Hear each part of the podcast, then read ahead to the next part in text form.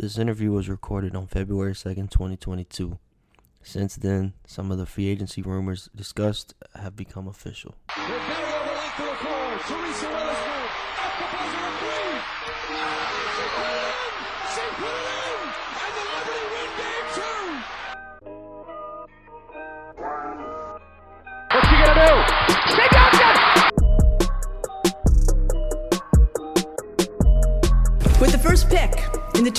2008 WNBA draft, the Los Angeles Sparks select Candace Parker. With the first pick in the 2011 WNBA draft, the Minnesota Lynx select Maya Moore from the University of Connecticut.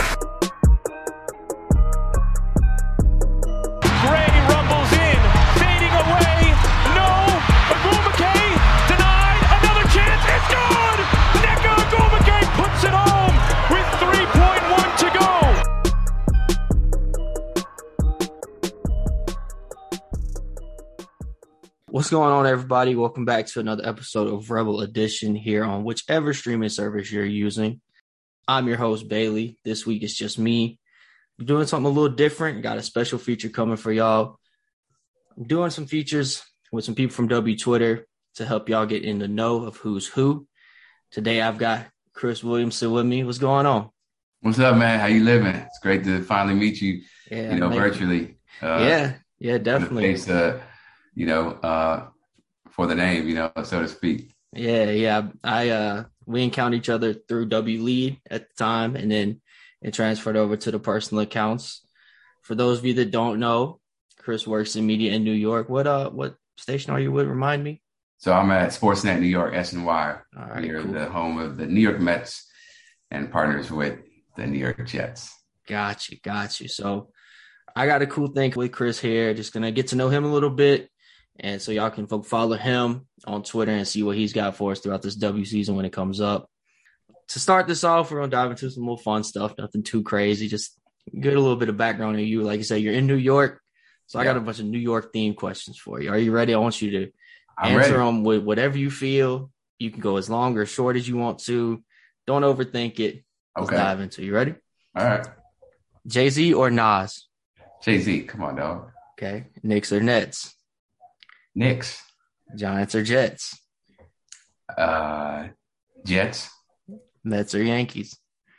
Mets, Welcome to New York City or just New York by DMX, Jada, and Fat Joe. we got DMX. All right. So, what's your favorite thing about New York?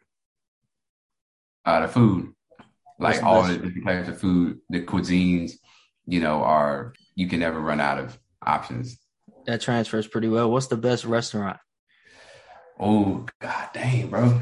You put me on. There's so many. so many. Me and my fiance, we love we love mussels. They have some of the best mussels uh, you can ask for. It's called Flex Mussels. That's top of the line. But also, uh, you know, Catch uh, is another one where they got uh, seafood based and it's meat based, and then um, Tao, which is a Thai Asian cuisine. Yeah, Asian cuisine. Uh, super fancy. It's really well done. The food is immaculate. Um, great ambiance. A little dark, but you know sets the mood. You know, so yeah, those, those are ones that you know strike out to me uh, top of my head. So, when you say mussels, you mean like the little. Yeah, the little black shells. Yeah. know, that you take. Yeah, and then they have the, the muscle inside. Yeah, Okay, interesting. I that was not what I was expecting to hear on that one, but that that's really cool. That's Yeah. that's pretty popular down here too. I don't we don't have that chain, but mussels in general are pretty yeah. popular, and you can't go wrong with Thai food. Nah, you you can't. They, And what, and what type of cuisine was the middle one? Oh, I said catch. So catch, uh, catch actually, they have a wide range of uh, food. So they got, yeah, seafood, steak, chicken, beef, uh, sushi. It's, it's phenomenal. You, you definitely should try it. Yeah, so many, man. Plant, Planta Queen, uh, which is a vegan based restaurant. They have some of the best, uh, broccoli, like, uh, General Tso's broccoli and then dumplings.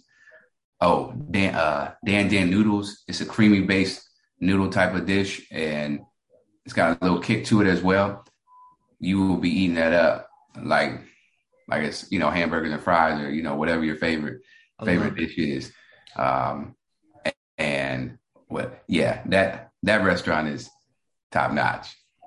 I love it. You're very well versed in the New York food scene. I I didn't know that. Yeah. How long you been in New York? So I've been in New York since 2018. Okay. November of 2018 is when I started here in the Big Apple. Gotcha. and I told myself before, way before, you know, I even got into media that I would never live here because my parents and siblings and I, we would always, or we always, but we would go up to New York sometimes, you know, just to to catch a a Broadway play or you know experience a different part of you know the states or visit you know relative, and I just remember thinking, this is nice. This is a great place to to visit. You know, all walks of life and people in the restaurants, but the dirtiness. Oh hell no, I'm never doing that. and here I am. Here you are. Here. I am. Here you are. Is that is that where you met your fiance? No, so I met my fiance over over Twitter. So you, I mean, you could say I met her when I was in New York, uh, but it was through social media. Uh, so yeah, That's a pretty cool story. I, I didn't know that either. That's that's Yeah. awesome. Social media is a crazy, crazy tool. it is. It can be so toxic, but it also can be really uh, beautiful in terms of the connections you make. You know, like with my fiance and I, but also you know you and I uh, and other people that I've been able to get to know over there. Uh, you know, through Twitter, Instagram, all that. Yeah. And you know, it's weird people say social media isn't real and like it isn't, but it also kind of is. Yes. You, if you know how to use it the correct way, or if you're able to maximize the tools that it offers, then yes, it, it can be real. Otherwise, it, it isn't because you, you're never going to see those people anyway if you just stay in your little hole Right. and you stay in your bubble, so to speak. Right. Cause it's it's technically a social media network, but not everybody gets on there to network. They just No, they do not. throw whatever out there and Yep. They're the worst takes ever. Pretty much throwing stones into an empty pool, just letting it echo and bounce around. No one hears it. Uh, a little bit about you. How did, how did you get into sports media?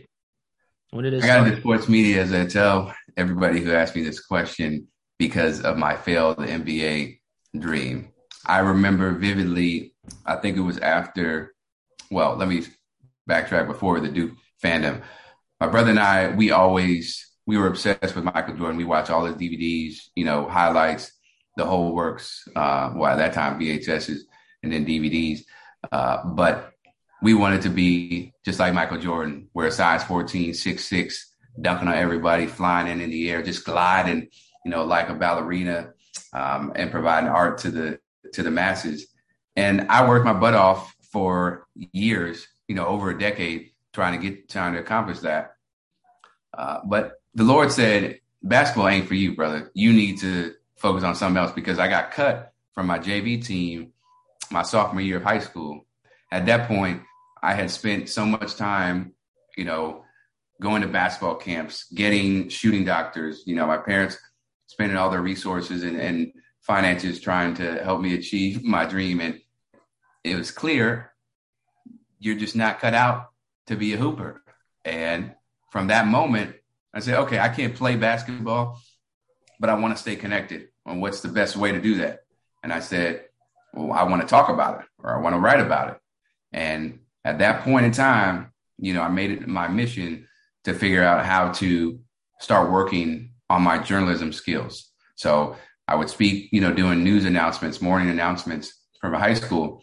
And then I also would work for the student newspaper there and do feature articles, as well as working for a high school sports website as an intern, doing game recaps and some feature articles as well on, you know, lacrosse, uh, basketball, football.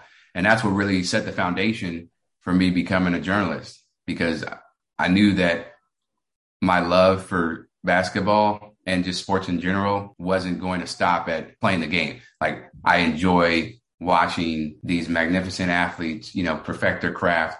And I want to be able to to connect to them and, and talk about it to people. That says a lot about you to be what sophomore in high school and realized that I'm not going to go this one route, but it's going to inspire me to go another.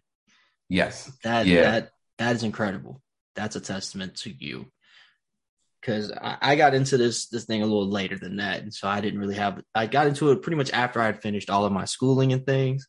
Okay. So, so I, I kind of wish I could have had that moment, but that that's awesome. So after you got out of high school, Yeah. where did you head to next? So I went to Syracuse. Only reason I went to Syracuse because they had arguably the best communication schools in the communication school in the country. Mhm. And my parents didn't know. They were like, "We go to Syracuse. What, what's in Syracuse? Why would you want to go there? It's cold as hell, you know, cold upstate New York." But I told them, and they they fully backed me uh, with that that goal. And thankfully, I, I got accepted, and I ended up majoring in broadcast journalism, broadcast and digital journalism for four years, and with a minor in psychology. And then I also walked onto the football team my sophomore year after I didn't make the tryouts or I didn't make the team my freshman year. And I was able to do that for a couple years before I had a knee injury. And then there were just some politics as far as what I could do with my broadcasting career while I was playing football. I knew I needed to make a decision. Well, I knew that I wasn't going to the NFL. I knew I didn't have the dream of going to the NFL. So I needed, I had to back out and leave on my own terms and focus more on building my reel and getting my clips and experiences up so that when I did graduate, you know, I'd be ready to, to rock and roll uh, for the, in the professional world. So you walked onto the football team a few years after getting cut off the basketball team. Did you play Yeah. football before? Like, did you? Ever No, I never. No, that's the thing. I was actually supposed to play football in middle, I think middle school, but there was a sniper shootings with I forget, uh, I forget the names, but there's these two dudes that went around terrorizing the, the city. Um, I think it was John Lee Malvo or I forget the other name. But anyways, yeah, because of that, they my parents didn't want me, you know, outside or anything of that nature. So I didn't have I didn't play football then. And that's why I only started, you know, when I was a a junior in high school after I had been cut. You know, because I had pl- I played lacrosse as well, you know, before going into my junior year, just because I wanted to I wanted to hit people, right? That that's what got me excited. Uh, probably had to do with my aggression and you know still being upset I couldn't play ball, but I was no magician with the with the stick. Ball would always fall out. But if somebody is running with the uh, the ball and they got a lacrosse stick in their hand and I can you know give them a blindside shot, you absolutely know I'm gonna deliver that punch. That's what gave me the most satisfaction. But I was not a technician with the the stick at all. Got you. So you just wanted to get out there and hit people pretty much. What position you play? Brother, I couldn't even. I I I say defend. I wasn't okay. So, uh, really going far back. So they have these things called. I'm sure you know middies. Uh, you know, long poles. I think is what the term is called. I was. I think I was a midi. I think I was a Oh, midfielder got you. because I didn't have the long long pole. Okay. So Uh, you just yeah. out there to be an enforcer, pretty much. Yeah, yeah, exactly. I love it. I love it. I love it.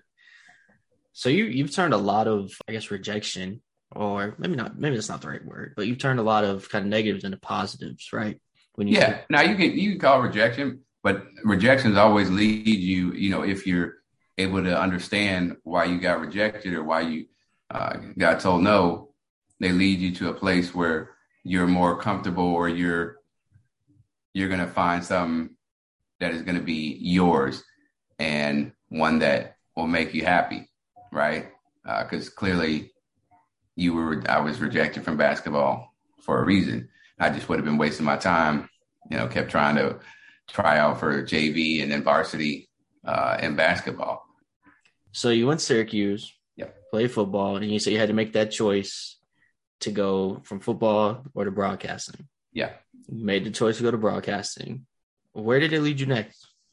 So I, because of football, I fell back in terms of my class uh, compared to my peers. I didn't have the skill set or the experiences that I needed to come out of college and be ready to hit the ground running, you know, as a sports anchor and sports reporter. So for eight months, I didn't have, I was applying to mad jobs. You know, I, I, I lost count. you know, of all the jobs that I applied to. Thankfully, I was able to, you know, sharpen my skills, like video editing skills, you know, working for my fraternity, uh, one of their nonprofits, and yeah, doing video storytelling uh, for them behind the scenes work, as well as working for a high school uh, up and coming startup company that wanted to be the ESPN for high school sports. And I was their national high school football scouter. And so I would evaluate all these different talents from high schools in the DMV area, as well as, you know, across the nation, but specifically DMV. And I, I was able to improve my reel because I had on air clips from that experience where I would break down different players like, you know, Anthony McFadden, he does this well and he needs to work on this, or Deion Jones, you know, he does XYZ. It was actually Anthony McFarland, the math guy. And that gave me more confidence as well as more uh, credibility to the jobs I was applying to. And eventually I got a job in Wisconsin, Wausau, Wisconsin, uh, in 2015, in the end of February, early, early March. And I was the weekend sports anchor slash reporter. And I did that for two years. And I was able to really, that's where I was able to get my foundation as far as professional work and understanding how a real newsroom operates, not the student TV newsroom uh, at Syracuse, which is great and all, but you don't have a whole bunch of egos and personalities uh, involved in addition to getting paid, you know, chump change. You know, you're always you're doing it for free in, in school to get that experience. But I learned a lot uh, from my time there. I call it the I call it two year sentence because that's how that's how I saw it, and that that's how I felt sometimes because of the environment I was in. Barely any black people, cold as hell. You know, I've been in Syracuse, so it's not that shocking to the body, but the Wisconsin weather is different. You know, the wind. You know, I know we are talking about it off before we started. The wind is is brutal. Uh, I had to get these massive boots that would hold up in the weather. Probably got five five jackets, big old coats uh, to keep me warm, hand warmers, you name it. But I I love what I was able to gain from that from that job because it let me know that I was meant for broadcast TV, right? And I'll tell you a little story. When I when I first started, four weeks on the job, right? Wisconsin Badgers are on their way to the Sweet 16 to face UNC. We have a, a sports anchor who was about to leave, and then we had my sports director. They didn't want the sports anchor who's about to leave to to be the face, I guess, of the Sweet 16 and the Final Four. Uh, so they had him stay at the studio. The sports director had already had a prearranged vacation through the company to go to Hawaii. Like he had to go. There was no other choice. And he wanted me to go to LA for the Sweet 16 all by myself. Four weeks on the job. I'm nervous as hell because all the pressure's on me. It's a really big moment for Wisconsin fans and just how much they love watching their team, and especially based on what they did the previous year where they lost to Kentucky in a nail biter and a heartbreaker. And I remember I missed my first deadline uh, because one of the practices ran up really close to our 5 p.m. show Central Time. And at that point, after I missed the deadline, you know, I had a conversation with the news director, and everything that's going on in my head was, "Yo, am I gonna make it? Is is this is this industry for me?" Because I didn't have to make tight deadlines in college originally because of the football aspect. I didn't get as many reps and opportunities. I think maybe I'm not cut out for this. But then I got myself together and I said, they sent you out here for a reason. Uh, nobody else is, nobody's coming to save your ass, right? Nobody is going to, you know, hold your hand. You have to be smarter in how you manage your time and also speak up. And you got to do whatever's necessary to make that time slot and make sure you keep that damn job because you rarely get uh, that many chances in the professional workforce when you miss deadline. And after that, you know, I never missed a deadline since for for reasons that was like on me. You know, you might have like technical difficulties with the LiveU and TVU, but I never never looked back after that. And you know, the rest is the rest is history. But it was a pretty fun fun time uh, experiencing that the the lows and the highs of being able to go from am I going am I built for this? Am I going to survive to yeah, this is this is me. I'm I'm the one in charge here of my own destiny, and it ain't gonna. I'm not gonna fold. That's not how Williamsons operate. I like that. I like that. Is is that a family motto? You get that from your family? Is that? No, no, it's not a it's not a family motto, but it's just something that uh, came out, you know, today uh, because that's the I didn't know it at the time, but that's the the mindset that that I had. Or you need to get it done, and the motto in our family, you know, is we never give up. We don't we don't quit. And when things go poorly, we're not going to feel sorry for ourselves. And, and I didn't feel sorry for myself. Um, I knew why I went into this industry, and I I just needed to have a better grasp of how to move in the workforce to make sure that I did a great job uh, at my storytelling, but also getting it done in a timely fashion. Well, sounds like you have done a great job of that throughout your career so far. And just this more time that we've gotten through so far, we still got to catch up to New York. But I know you went you went to Wisconsin, right? You said it was like a two year sentence. Yes. Oh, yes what was the hardest thing about being in Wisconsin? It had to be a culture shock. I mean, it had. It, it was. It, it was a culture shock. The hardest thing,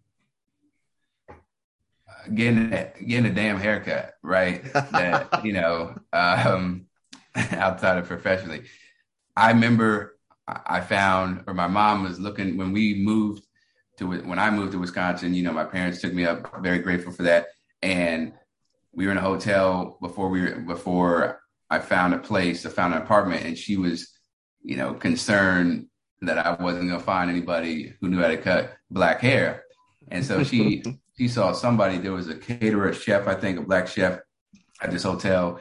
She's like, Yeah, do you know anybody who can cut black hair? You know, my son's moving here in Wausau, Wisconsin, and he'll need somebody to shape him up, blah, blah, blah. And he was like, Yeah, I'm you know, my girlfriend. And they happened to be a biracial couple, and she was able to, she knew how to cut my hair.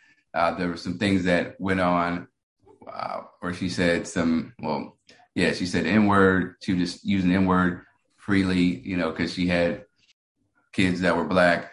And I just remember saying, yeah, I can't, I can't do this, you know? So long story.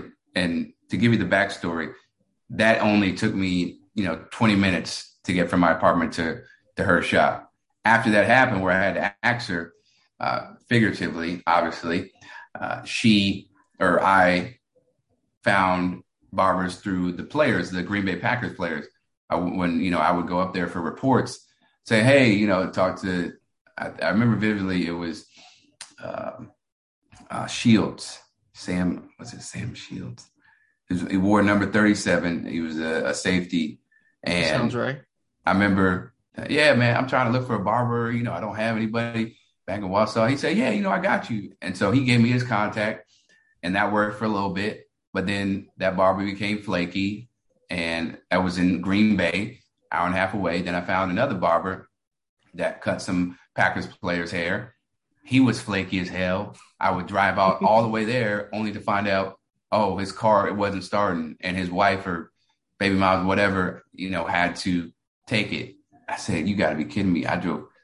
I'm doing a three hour commute round trip, and you're telling me I I can't see you. You know, like what? I need to look professional on air the last time or the end result or the last barber that I had was in Milwaukee, which was a three hour drive from Wausau. So, you know, I needed to build out a considerable amount of time on my off day. Basically, probably the whole day. Yeah. It's a little, little bit less than a whole work day. Yeah. Uh, to get to Milwaukee and come back. Uh, but yeah, that, that's probably the hardest thing and you know personally but also working with individuals who wanted to stunt my growth and how I had to navigate that toxic environment, toxic environment, I think really was difficult for me because I'm new there. I'm just getting my feet wet. I don't want to step on any toes, but I also want to be myself. And, you know, I had many conversations with my parents and other people in the industry about how I should address those type of comments or, you know, that type of atmosphere. And I ended up navigating it, or I ended up being able to do a little bit of both, where I would satisfy, you know, my boss, and then also I would make sure to also show my full personality as well. That way, I would have a better reel at the end of the day. And I remember Jay Harris telling me from ESPN, like, you need to get out of there. Like, if you can't be yourself, you need to go. I couldn't do that. I didn't have the the confidence to do that, and I felt like I could stick it out. Um, so the compromise for me was I won't do as much sometimes, but then when there when there are other moments, you know, I'm gonna flex my creative juices to the fullest, uh, to the maximum amount, just so that I feel I'm gonna have the best tape possible when I leave here. So you just kind of had to learn how to pick and choose your spots, type. Yeah, pretty, pretty much pick and choose. That's that's the gist of it. One thing that sticks out to me about you is that you find a way to take away positives from all of this, from all of this, and that's that's very commendable.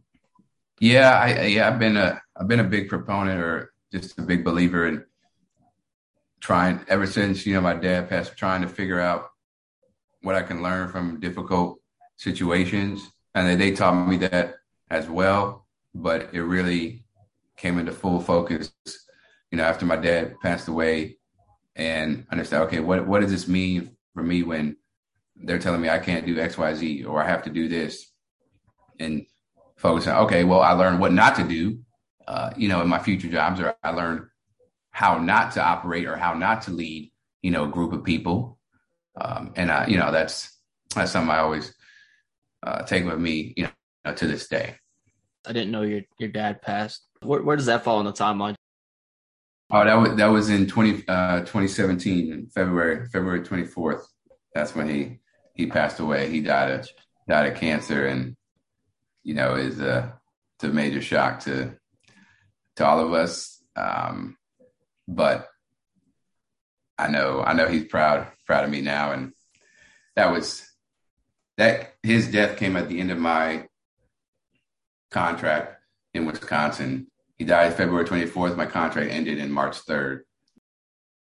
You know, which was really tough because I was I look forward to going back home and getting out of that place, not specifically Wisconsin, but just that uh, newsroom where I worked at uh, and being able to go see them. But uh, yeah, when he passed, you know, just as you can imagine, you know, wrecked wrecked all of us in our in our family. Um, so yeah, yeah, that's kind of how it was with my grandma. It was so sudden and out of the blue, and yeah. she was she was the center of our family. So. Yeah, see, that's yeah, that's the worst because you just don't know, you don't prepare for that, you don't know how to, and yeah, it's really emotionally draining, to say the least. Yeah, my my dad's been dealing with cancer and cancer related fallout for like three years now, so I oh, definitely oh, know how harrowing that can be as well. So yeah, definitely feel you on that. And I'm sorry for your loss. Yeah. But no, I do you. agree. I do agree. He's very proud of you. So that happened like a week before you left Wisconsin too. Yeah, I mean we we knew that he he was on his last leg, so to speak, because we had seen him. My siblings and I, we came up to see him that week actually, because I remember, yeah, I saw him for a few days I left on left on Thursday. I think I was there from like Monday to Thursday. Left on Thursday, and then I got back Friday, early Friday. My car got stuck in a ditch or uh, veered off on into a ditch on the highway because the snow snow was coming down hard. The roads weren't clear, and I didn't have a lot of gas as well. I'm trying to make sure I don't die in a car. And then, if you know, somebody helped, got the car. I was able to make it back. But I learned like 20 or 30 minutes before I was supposed to go on air, you know, that, that he had passed. So I still had to go on air. And that was just a really, yeah, it was just an awful, awful day all around. Yeah. So you're back in DC. Back I'm back back I'm back in DC in March and I am applying to different places within the Tegna market because before my father had passed, we were looking at options to we were looking at places well one we were looking at prospective agents and then two uh, he had a connection with one of his coworkers at his law firm who used to represent uh, Tegna and he put in a good word for me for somebody high up there. And she was pushing, she sent out my reel to different places that had openings. And long story short, eventually found WUSA 9 in DC, where I was a part time sports reporter, uh, you know, feature feature reporter, human interest really, and eventually fill an anchor. Uh, but I, w- I was there for a year and year and three months. I got the job in June, July 2017, and then you know I left in in November of well late October, early November of 2018, uh, and that that's where that place taught me a lot about how people you know see you and how they care for you because I lost I lost all my mojo and my my swagger so to speak because my dad was no longer there. He was my biggest fan. He'd always you know, hype me up to his friends when they would come over and show my reel to them. And he'd always have this one one clip where he get really excited. Well, yeah, he'd have one clip where he get really excited, and he makes he's like, yeah, listen to this, listen to this part, watch, watch this part.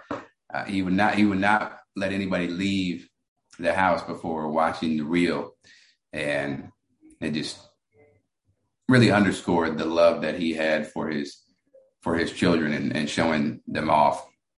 Um, but I, but my point is, I told my bosses that you know what I was going through. I'm trying my best.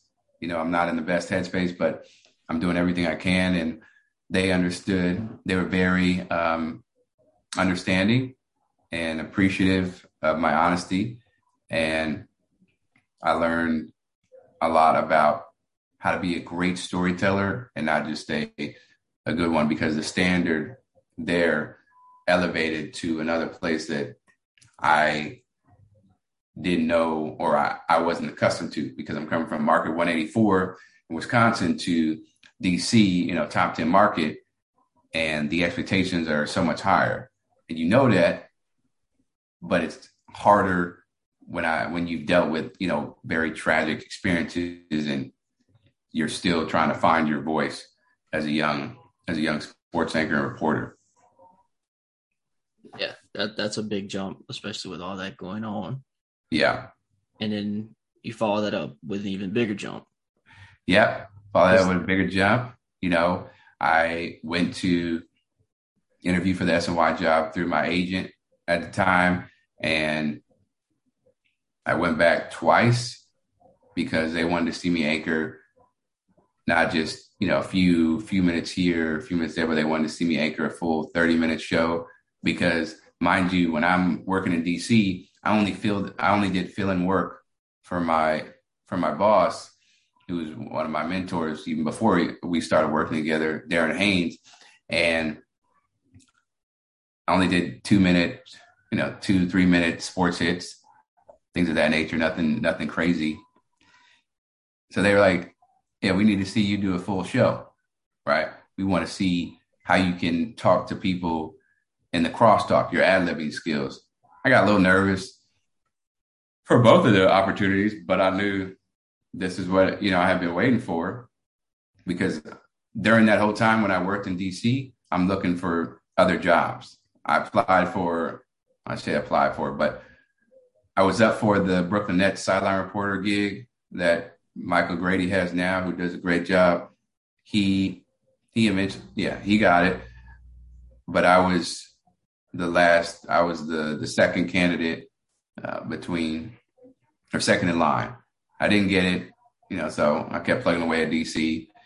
It wasn't gonna work out right. It just wasn't meant to be. And then a year later, I find SNY and I'm working in the number one market just as I would have been if I landed the the Nets job.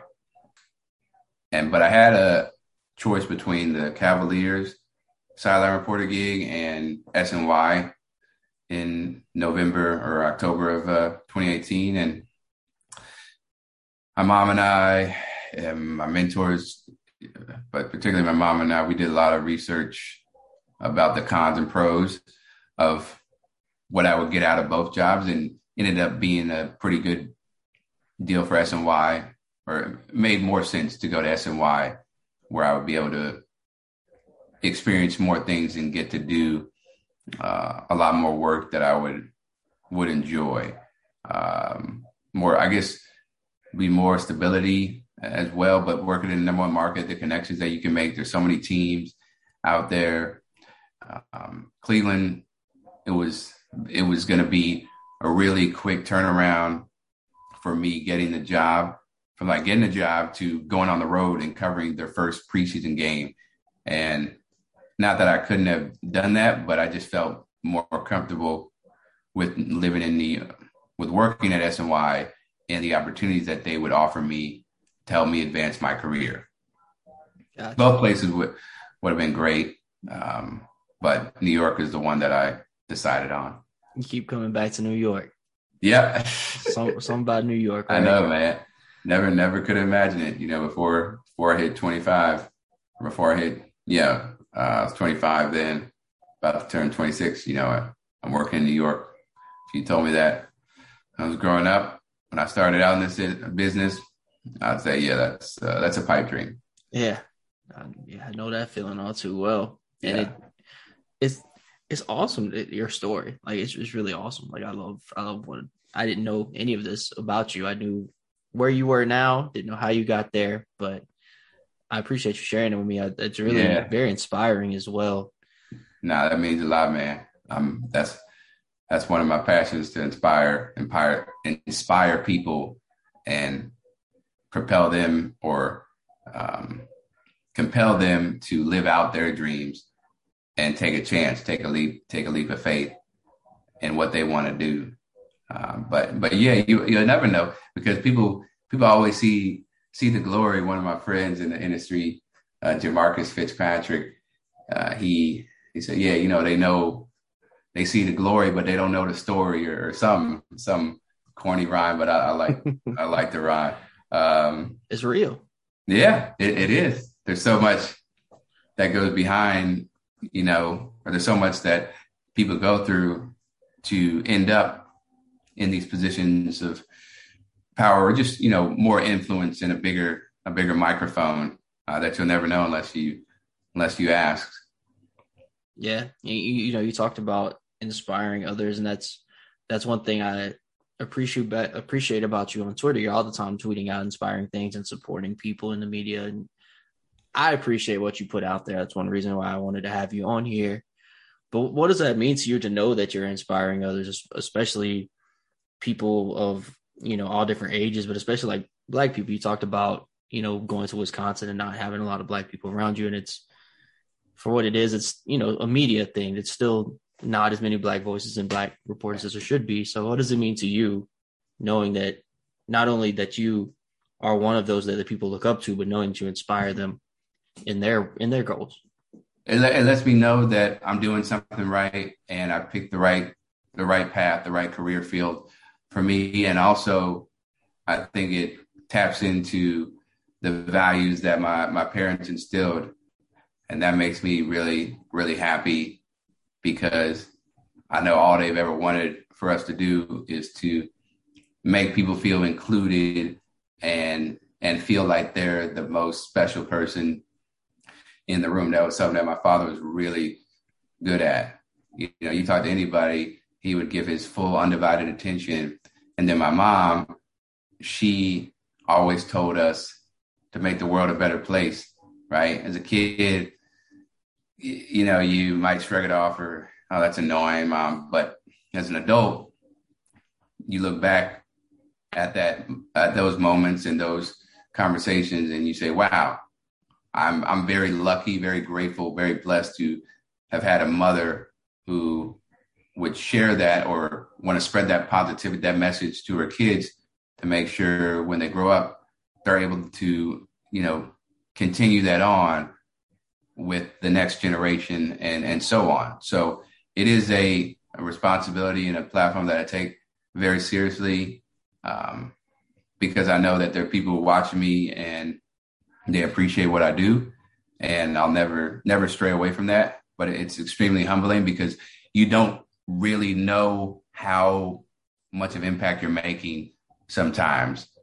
Like I've dealt with imposter syndrome to this day, and I don't know if, when or if it will ever go away. But getting you know these type of interactions with you know people like yourself and and others who have you know sent me direct messages and uh, tweets and all that, it's very it's it's an honor because that's what my calling is. It, it, don't have to be about sports. It's just it's about inspiring others to live out their dreams and to make sure they feel valued. If I know I'm making you feel appreciated and loved, then I've, I've done my work, you know, and, and it brings me great joy. It sounds like you've had a great support system around you, you know, throughout all of your life, and now you're passing that on to others, whether it be through social media or like this or whatever it may be through, and shining a light. Yeah, shining a light. Yeah, that's that's the goal, man. Yeah. That is that's my purpose. It's a lot of darkness, so I try to turn that darkness out and uh, bring the light. You know, push the darkness out with light. As uh, I think, yeah, I think MLK. Yeah, I think he said that. But the point is, yeah, I like to bring light yeah. and and laughter to people. Yeah, and that, that's what it's all about. People don't people don't value that as much in the world now. I think personally, in my opinion. So yeah, no, they don't. You know why? Because a lot of people are just worried about themselves and their egos. They're not concerned with how they're affecting other people and how their words and actions may come across to individuals. And there's also a lot of, I think, self hate and projecting on projecting your feelings onto somebody else. Uh, that's why somebody's having a bad day or they respond in you know a very harsh manner. You know, when I was less mature, but like I'm striking back. I know you throw a right hook, I'm gonna throw a left hook. Now I say, I don't know what you're going through, bro or sis, but clearly you're not in the right, you know, headspace, and I pray for you to get better and operate in a capacity where you're able to not be so angry at society. Um, so yeah, you you hit it right on the head. A lot of people don't value that, and there are a myriad of reasons for that.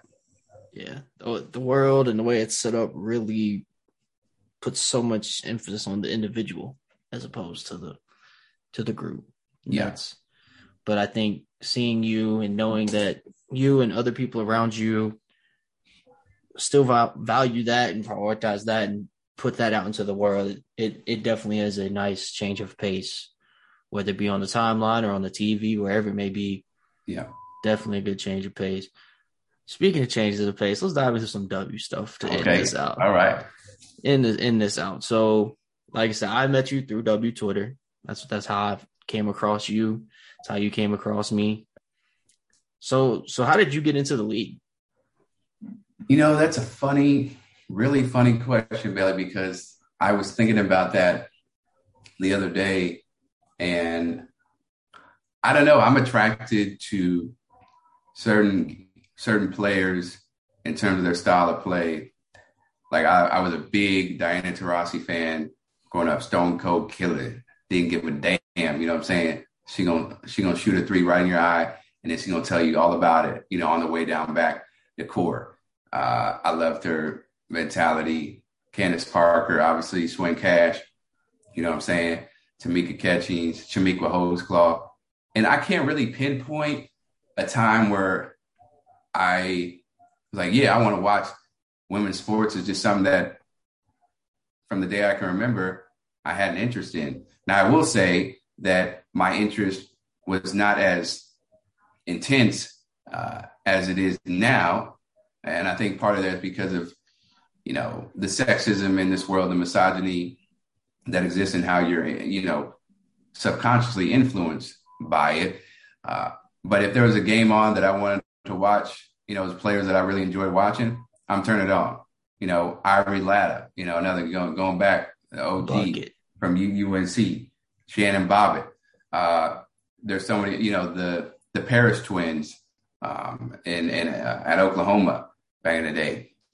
I, I was a big college basketball fan, right? And I think, and I would watch that, you know, all the time. But then the WNBA is kind of, I don't know if it had to do with the marketing or just the availability, but there wasn't that same level of uh, attention given to it, even though I'd still watch, still watch the games when they were on, you know, national, national television or a TV channel that I could, that I could watch like, oh, I want to watch this.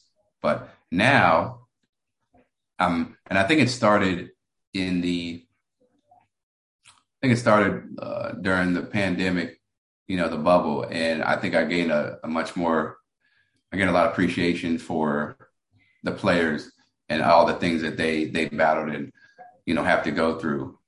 And the more I watch the game, not, you know, not just on a casual basis, and I'm saying, you know, this is this is great. Uh, it's awesome awesome type of sports, and they're given they're given their all, and they're extremely skilled.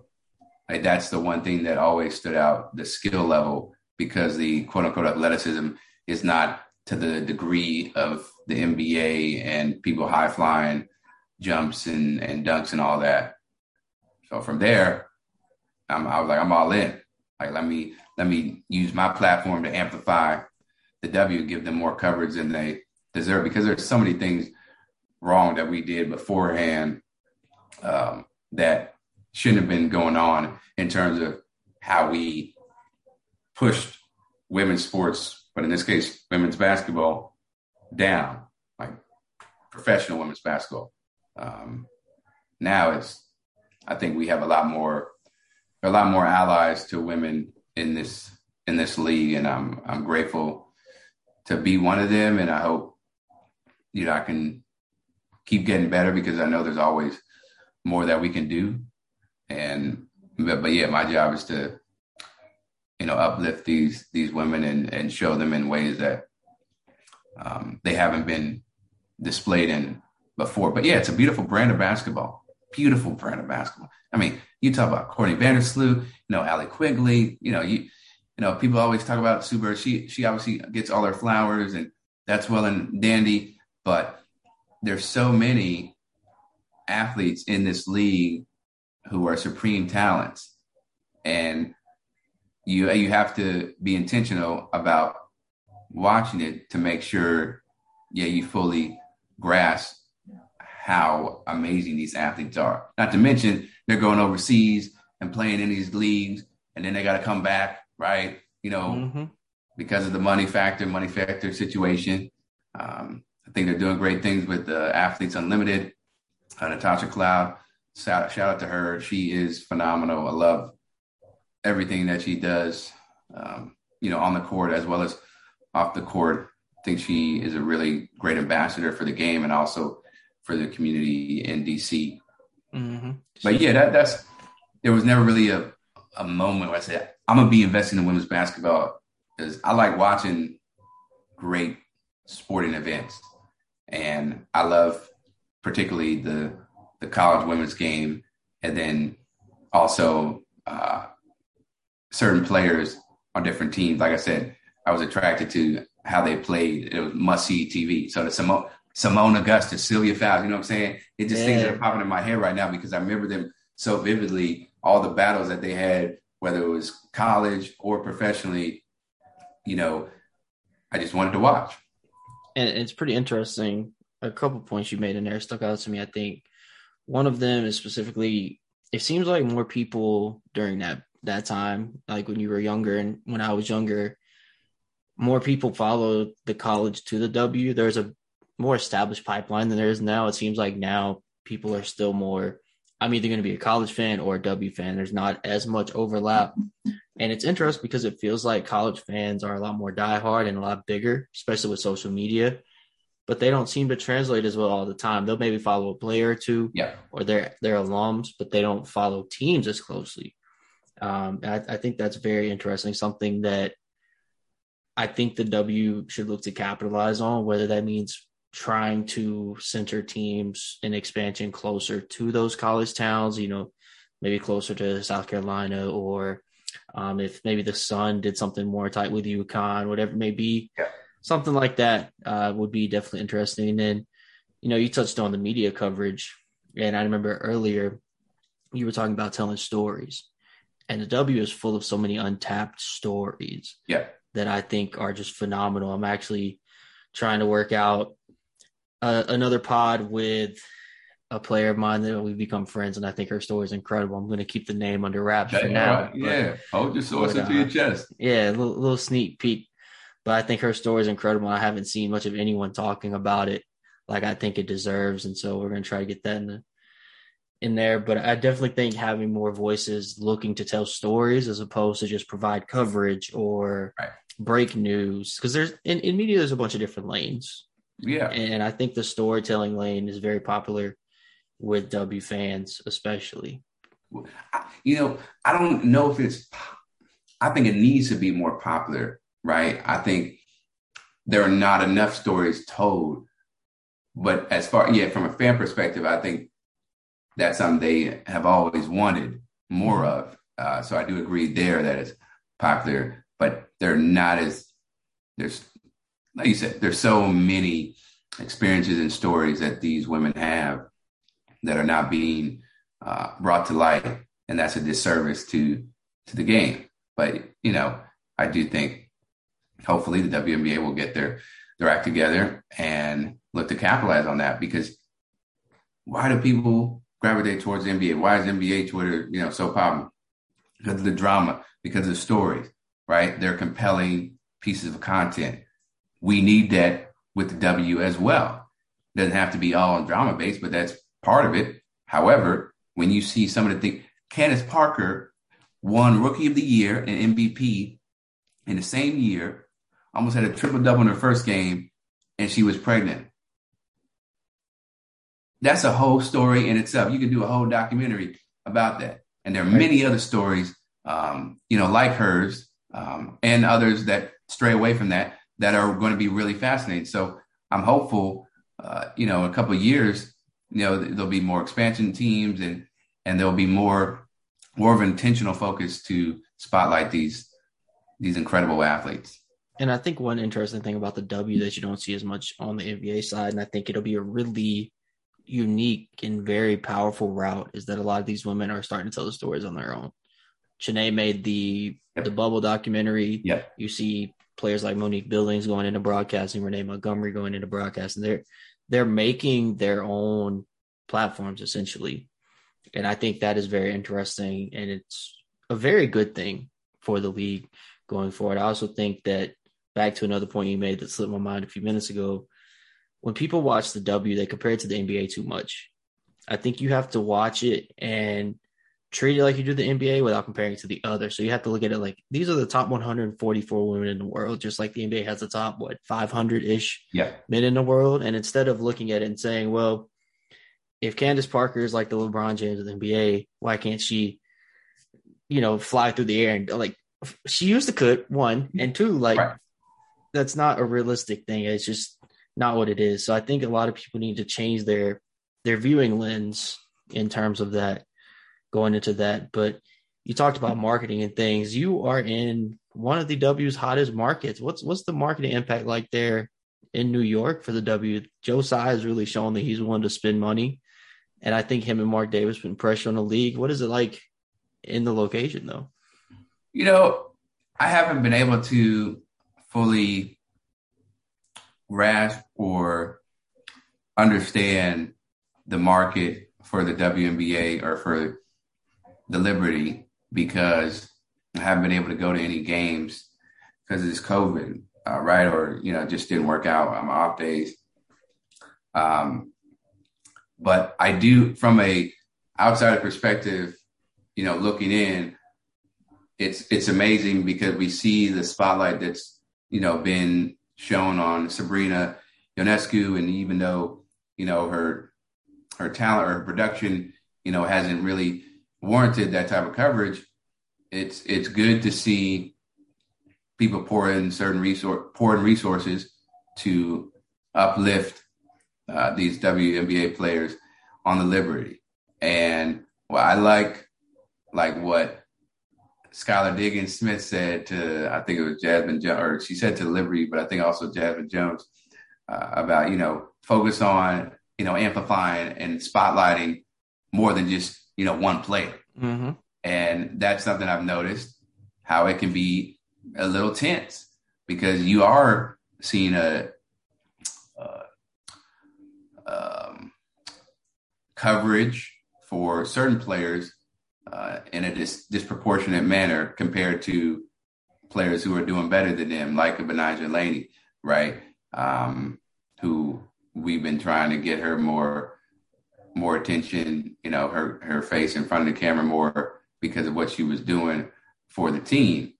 And I also think it's a wonderful thing what Joe Tsai and you know his his wife are are doing to pay the money and to go all out on these teams because people will come if you have a compelling product and if you know how to market it right. And I think they're still in the early stages of that, but there's a lot of there's a lot of hope, uh, especially you know with Jewell Lloyd, you know, taking a visit down there or down here in the city, and uh, Breanna Stewart, what she what she's doing, and how that may be foreshadowing what's going to happen next year.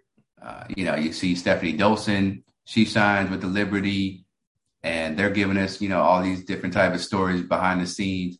So it, it's a fun time to to be a WNBA fan if you're in New York because there are people there who move the needle and people who generate a lot of conversation, uh, namely namely Sabrina, but it's it's putting a more of a spotlight on on the WNBA as a whole. Yeah, you also have other, you know, you got Michaela, the rookie of the year. She was in on the. Oh yeah, I'm, see, I'm tripping. Yeah, see, but that's what happened. You know what I'm saying? Right. because you hear so much about Sabrina, you forget about yeah, rookie of the year, Michaela Onyenwere, right? DD's oh, right there, popping Dee up on Instagram, Richards, TikTok. You know I mean, they you, they killing her with the fashion. Let me mind, you know. Yeah. See that that's the problem. I'm not even thinking about DiDi Richards or Michaela Onyenwere uh, because they haven't been pushed to the forefront of the of the game because of certain agendas and certain racial biases. I think when it comes to how the WNBA markets different players. And so yeah, I'm glad you brought up those players. It's been scientifically proven in that study last year that showed the different biases in the coverage and unfortunately none of that necessarily falls on Sabrina, but you know, I I, I thought it last year a couple times where it seemed like players really turned up against her, played her a little extra hard, had a little more motivation against her. Um, but I, some people put all the blame on her when I really don't think she has any reason to be blamed. Um, it's unfortunate, but it, there definitely is a certain level of bias, and and I, the W definitely has to get around that some way somehow. But I do think Joe Tsai, along with Mark Davis, spending putting their money where their mouth is and really promoting and cut whether it's covering fees or Mark. Davis throwing Becky like, Hammon a bag, like yep.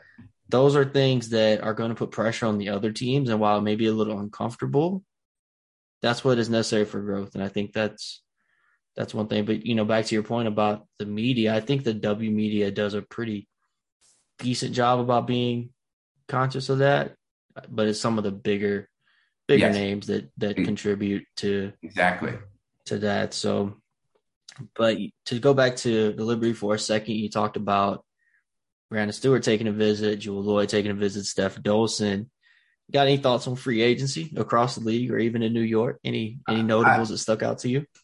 You know, I think for me, well, the one that stuck out to me was, um, you know, Vandersloot being disrespectfully, or yeah, her reportedly getting a disrespectful deal from from James Wade and the Chicago Sky because there is no reason why they should be lowballing her after the way she performed. You know, Candace Parker took them over the top. Let's be real. They're not making it. They're not winning the finals without her her IQ. They're not winning the finals without her facilitation right. and being a great playmaker. They, are just not. Um, so that's what that's what stuck out to me.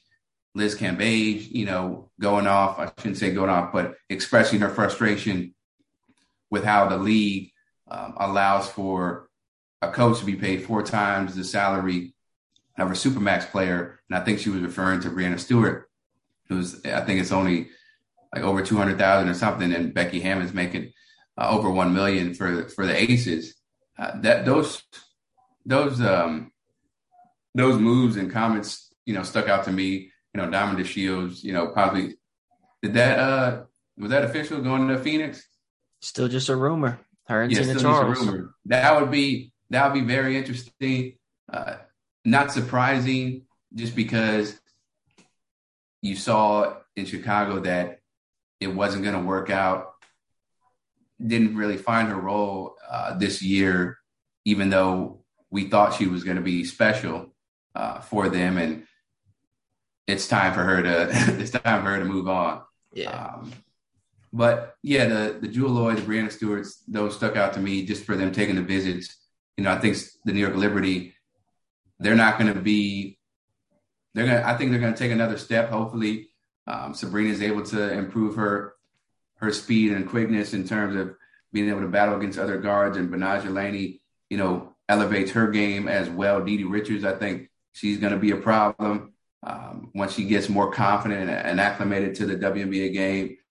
Um, uh, I'm trying to think if there's oh A'ja Wilson coming back to the Aces, uh, Sue Bird going back to Seattle. Who knows what's going on with uh, Diana? I'm pretty sure she's gonna be back for Phoenix. Seems but like you haven't really seen too many uh, shockers. Besides, you know, I mean, I guess you can call Stephanie going to um, the Liberty of shocker, but uh, not not really. It's not that that much of a surprise because um, she want to go where the party's popping. Yeah, she got her ring. She did her part. Girl was giving Chicago Sky fans headaches. Uh, sometimes when you take those uh, ill-advised threes, but she was always due to make one or two.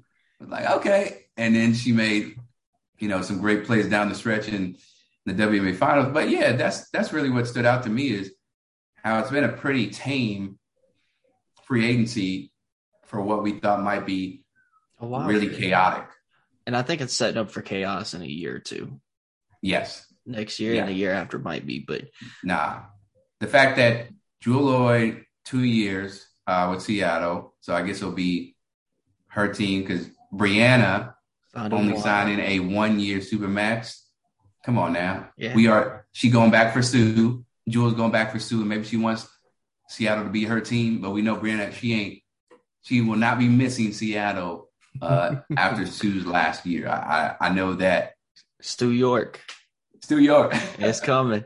Yeah, you but, need to uh, trademark that. You know, if it comes, put that down. I'm, yeah, that's a good one. I'm gonna have to. I'm gonna credit you. I'm gonna credit you with that. Uh, but that's yeah, that's a funny one.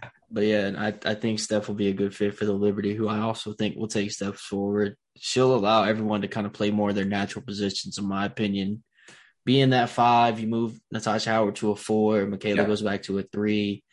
Uh, DiDi can come in and play kind of one, two, three. Betnijah yeah. goes back to a two, three. It, it just kind of yeah. shifts everything. Didn't really have a big body presence like they, they have with Steph Dolson.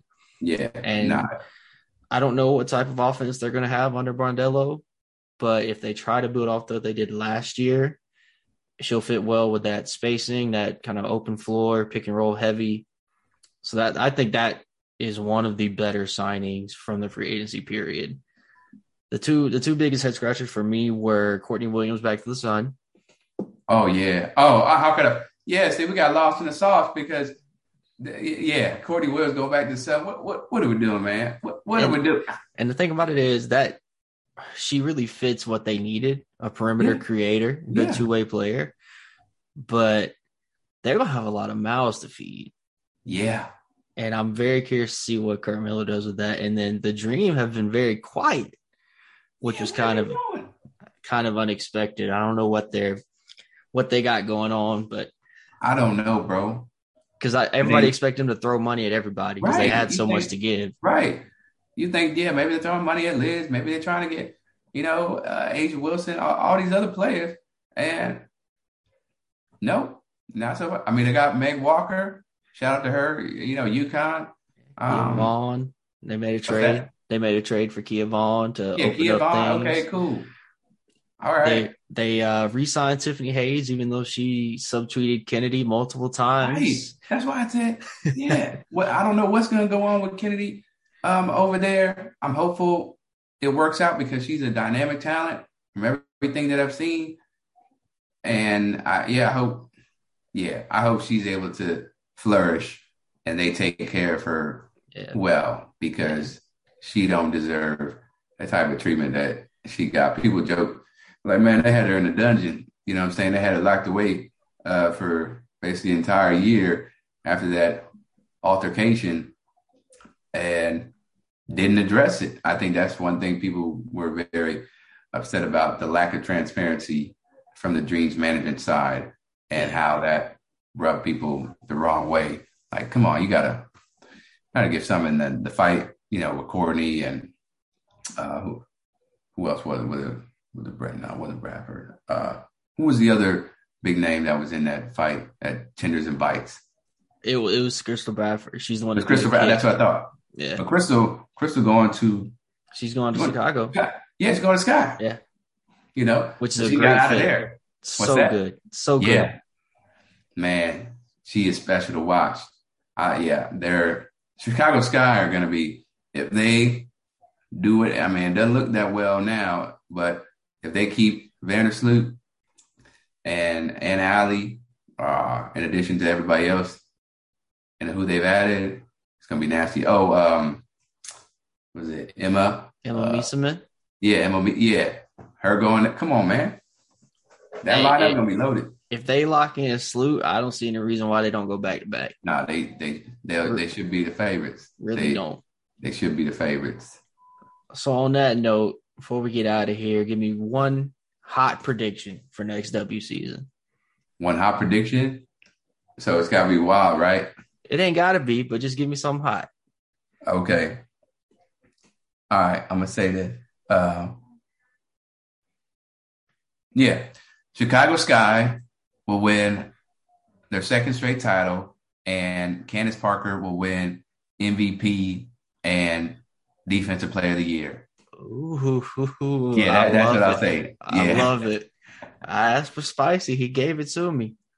That's I I did. it. You know what I'm saying? I Like the lemon it. pepper wings. Hey, and one last thing while we're on a W, shout out some of your favorite W Twitter people too. Okay, so we got to start with uh, Tarika Frost, uh, Terrika Foster-Brasby, uh, very great ESPN personality who's finally get some shine in front of the camera. About damn time. Uh, got to give it up for you know the girl Shawnee um, Memino Kerr, as her handle is known on Twitter for now. She's one of the greatest. Just her knowledge and also her wittiness and the jokes that she throws around on Twitter. Uh, Dolores, uh, I love him. That man goes hard as hell for for A'ja. He be talking. Sometimes I'm like, hey, I don't know. I'm like Dolores, you need to chill out in my head. Uh, but he he always keeps it hundred. Um, who else? Ariel Chambers. Come on, you know what I'm saying. The WNBA is so important. Can never hype her up enough. Khristina Williams. She's finally getting the respect she deserves as a, a newsbreaker. You know, so to so to speak, the Woj of WNBA. Uh, For sure. but you know, I like to call it, you know, she just the Khristina because we do the the male comparison. eh, I don't know. Sometimes I feel like it lessens their impact or it brings it down. Like why you always got to be compared to a man. But she is doing a lot of uh, great things over there. Um, Miles Elrick as well as somebody that I respect his work. Um, I'm trying to think if anybody else that I missed out. Uh, Taraji P. Henchman, that's her Twitter name. I don't, I'm trying, bro. Trying, I love it. I love it. That's yeah. such a great name. Yeah, it is. It always has me dying. Uh, Melanie Page, can't wait to see her Can't Retire doc documentary focus on the, the DMV area. Uh, Rashad Milligan, I always give love to my boy. And I think, yeah, if I miss anybody, I apologize. You know, I don't want to sit here for five minutes and try to think of all names, but there's so many people in the WNBA Twitter sphere, especially what we call it, East Side Twitter or South yep. Side Twitter. I forget yep, what East Side. Yeah, East Side Twitter that are that are holding it down and give you the personality, but also the insights and the the knowledge that you need if you're trying to be smarter as a basketball fan. So those are the people that I would shout out. Oh, Rashad, boy, boy's always getting blocked. Uh, yeah, Rashad. Uh, oh, that's uh, no, yeah, that's uh, Khristina's brother. Um, yeah, I, th- I think that's yeah, her brother. Because I remember he said it. Yeah. Um, yeah, shout out to him as well. I love it. That's a good group. That's a good group that really encapsulates what W Twitter is about. That's yeah. a little bit of everything. right. But I think that about wraps it up for what I had. Do you have anything else you want to say or touch on before we get out of here? Nah, man. Uh, it's been a really great, fulfilling conversation. You never know how much in common you have with somebody. And I, I just feel like, you know, we were we were shooting the breeze, and it didn't didn't even feel like a like an interview really. So I, I like to I always enjoy these type of quote unquote interviews because it, it feels effortless and free flowing. I appreciate you, you know, coming on and but yeah, I mean, I, I, wanted to start off with you, and I appreciate you, you know, being my first guest. Nah, thank you so much, man. I'm humbled and, and it's honor, and we will continue to fight the good fight and keep striving for greatness.